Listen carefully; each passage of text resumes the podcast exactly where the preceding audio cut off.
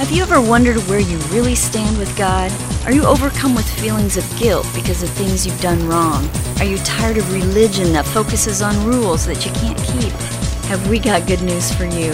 It's time to listen in on some casual conversation with Mike Kapler and Joel Brueseke and discover what true freedom is all about. This is Growing in Grace. Thanks for coming along again and listening to uh, this podcast uh, edition of Growing in Grace. My name is Joel Brueseke, and Mike Kapler is with me. We're going to be uh, talking about the goodness of God, His grace, and His mercy, His kindness uh, that was shown to us in His Son, Jesus Christ, who paid the price. I mean, it was all Him, it was all Jesus Christ, and uh, nothing that we ever did that gave us the gift of eternal life, life with God forever, going on and on and on forever, never to end. And uh, that life is actually right now. You know, eternal life is is right now, because Jesus said when he was praying in John 17. Uh, this is eternal life, that they may know you, you know, the Father, and that they know, may know the Son, Jesus Christ. That's what eternal life is. So it's not just a matter of eternity, but it's a matter of knowing God right here and right now. And it's good news uh, because God has done everything that's necessary for us to have that. What must we do to inherit eternal life? was the question that we uh, addressed last week. The certain lawyer coming up to Jesus, and so we'll continue on uh, with some of that this week. How's Cap this week? Hey, good, Joel. Yeah, quick setup. If you missed it last week, I'm not going to say it though, Joel. I'm not going to do it. I'm not. I'm not going to tell people to go back and listen to last week's ah. podcast. you just about made we, me spit out my tea because I knew what you're going. to As soon as I got done talking, I took a big sip of tea, and oh my god! And then you. Okay, I'm done. We're good. but like I said, I'm not going to say it. So uh, anyway, we did kind of set up the uh, parable of the Good Samaritan Jesus was asked a law based question about what would it take to inherit eternal life. And we're going to get into the good parrot's uh, good parrotin. the good parrot? don't choke, Joel. Polly want a cracker? Yeah, that's that's something Christians have been known to do a lot of, is parroting other Christians. But yeah, we're not really. going to do that here. And plus, uh, in communion, they use the crackers for the you know the yes, bring their communion. parrots along. Yeah. Bring your parrots and your crackers. I know. I mean, Jesus and his disciples had a whole meal, and all they give us is this little cracker. Yeah, exactly. I want a new church. they think um, we're parrots. I'm looking for the steak church. Where is it? Uh, but, yeah, uh, that's what I want. Texas Roadhouse for communion. Yes, the narrow roadhouse. Um, yeah. Okay. We're getting carried away here. Um, That's okay. So let's let's get into the parable of the Good Samaritan. But I guess the one thing I want to point out before we start uh, actually getting into the parable is that the lawyer, the scribe, or whoever he was that was trying to trap Jesus with his, his trick question about eternal life, uh, inheriting uh, life everlasting. Um, the, the point here is Jesus is answering him from that question. He, he didn't say, How am I supposed to treat my neighbor? What, what would be a good way to go about doing that? The question was, What shall I do to inherit eternal life? Yes, he did seek to justify himself by saying, Who is my neighbor? And that's where Jesus starts sharing the story. We call it the Good Samaritan. And you were talk, you and I were talking, Joel, about how when you, most people hear that phrase, they just think of the Good Samaritan probably as somebody who is a good person who does nice things for other people, not even stopping to realize that Samaritan was a race of people, um, and, and a, a race that was quite despised by the Jews, by the way. So Jesus answers this man and says, A guy was going down to Jericho from Jerusalem, and he fell among robbers. They stripped him, they beat him, and they went away, leaving him half dead. And by chance, a priest going down that road saw him passed by on the other side. Likewise, a Levite also, when he came to the place and saw him, passed by on the other side. But a Samaritan who was on a journey came upon him, and when he saw him, he felt compassion, came to him, bandaged his wounds, pouring oil and wine on them, put him on his own animal, and brought him to an inn, took care of him. On the next day, he took out some money, gave it to the innkeeper, and said, Take care of this guy. And whatever you need to take care of him, whatever you spend, uh, when I return, I'll repay you. So then he turns to the scribe again, or the lawyer, and he says, Which of these three people do you think proved to be a neighbor to the man who fell into the robbers, uh, into the robbers' hands? And the, uh, the lawyer says, Well, it, it would be the one who showed mercy toward him. And then Jesus said, Go and do the same. The story uh, that we're reading from is, at least I'm in, in Luke 10 30 through 37. So, Joel, there's the story. Hmm. Yeah.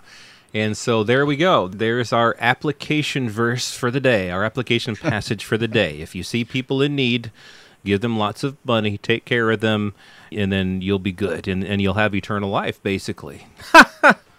Sorry. Uh, I just had to say that. But because, you know, it's not that we're saying it's bad to take care of people. It's not that we're saying that if you see someone who's destitute or who's been beat up, or whatever, whatever situation you might come across in life, it's not that we're saying that you shouldn't help take care of people in those situations, but we're saying that's not the point of this story. Like Cap was saying, this man came to Jesus, this lawyer, wanting to um, find out what he must do to inherit eternal life, and then he wanted to justify himself through his own law keeping uh, by saying, And who is my neighbor? So Jesus tells him this story that Cap just read. Notice how the, the different people that came by in this in this parable, the priest and the Levite, these are law people, people under the law. And you see the Jews that would have heard this story, the certain lawyer and anyone else who might have been around uh, hearing this, they would have related to, um, they would have understood who the priest was and who the Levite was. But they might have been a little taken aback by, well, wow, this priest, this Levite, they didn't stop to help take care of this man. But yet, here enters this third character, this Samaritan. And Cap, you uh, hinted at this. You said that the Samaritans were not just you know like you say today we think of good samaritans we think of them as good people they're just they're just out to do good things well, the Samaritans were a race of people who were despised by the Jews. And so Jesus brings this character into this parable, the, the Samaritan, this person that the Jews hated. And this is the person who helped the person who was in who was having the problems here. This is the the Samaritan is the, is the person who had compassion on him, bandaged his wounds, poured oil and wine on him, and uh, paid for all of his care. So, there, right there, getting out of our modern American mindset, modern Western mindset, we see that Jesus is making a completely different point here. Well, uh, yes. And uh, boy, where do we go? Um, the, the Samaritans who were despised, you remember Jesus was also described as being despised back in the book of Isaiah. He was despised, he, was, he became afflicted. Um, but what we've got here is, as you mentioned, the, the priest representing the law, the uh, scribe or the Levite who uh, followed after him, followed. It was like an assistant to the to the priest. He followed after the law, and here's the thing to keep in mind is that they, they crossed over to the other side of the road. They mm. didn't just pass him by. They didn't look down at him pass. They went to the other side, and then passed him by. Uh, and I think part of the reason for that is under the law, they, for all they knew, maybe this guy, they thought he was dead or that at least he was dying and they could do nothing for him. Mm-hmm. And uh, there's this purification process that has to take place under the law that goes for like a week if you touch somebody dead like that. And so they just thought, well, I'm better off not having to go through that. And so they crossed over to the other side. And uh, but we're always told to be the good Samaritan and, and help people out. But as you said, Joel, there's there's more to this story than that. And I think what's happening here, we mentioned who the, the, the priest and the Levite represented in, in, in the that part of the law, but the, the one laying on the side of the road who had been beaten and left for dead was us. Mm-hmm. We're not the good Samaritan. We're the one laying there needing help. Mm-hmm. We were dying. Jesus is the good Samaritan and by telling uh, by us telling others to you know there's a place for this. It just it's just not in this parable. Right. There's, I can I can give you other scriptures where we should be helping people and we should be you know eh, giving to others who are in need and those kinds of things. But that isn't even at all what this story here is about. And and we've told people to be the good Samaritan unknowingly realizing eh, without realizing it, we're telling them to take the place of Jesus when that's not our job. We're not supposed to take the role of Jesus here because Jesus is the Savior. And this is a story that is an example of that because Jesus, who is probably traveling on the other side of the road, over on heaven's side, he crossed over to where we were. And he, he came and, and provided us with, well, he's, he saved us. I mean, he, he's the Good Samaritan who came over and saved us. Where the law, the priest, and the Levite could not help a dying person, Jesus came over and, and did. And, and notice how the story says that, uh, you know, bandaged the wounds and, and poured wine and oil, uh, symbolic of the Holy Spirit. And, and then takes us to this place and tells whoever is there, take care of them. And he offers of himself to continue paying for whatever debt is accumulated for this person that they just saved. The Good Samaritan is Jesus. Mm-hmm. He he really, you know, Jesus shows the ultimate example in himself of what it is to love the Lord your God with all your heart, soul, your strength, and mind, and to love your neighbor as yourself. Because, like you said, uh, we being destitute and the world being in sin, and um, like you said, under the law, uh, all these processes had to go they had to go through all these things you know cleansing rituals and all that stuff. And you know who has the who's got the time for that you know?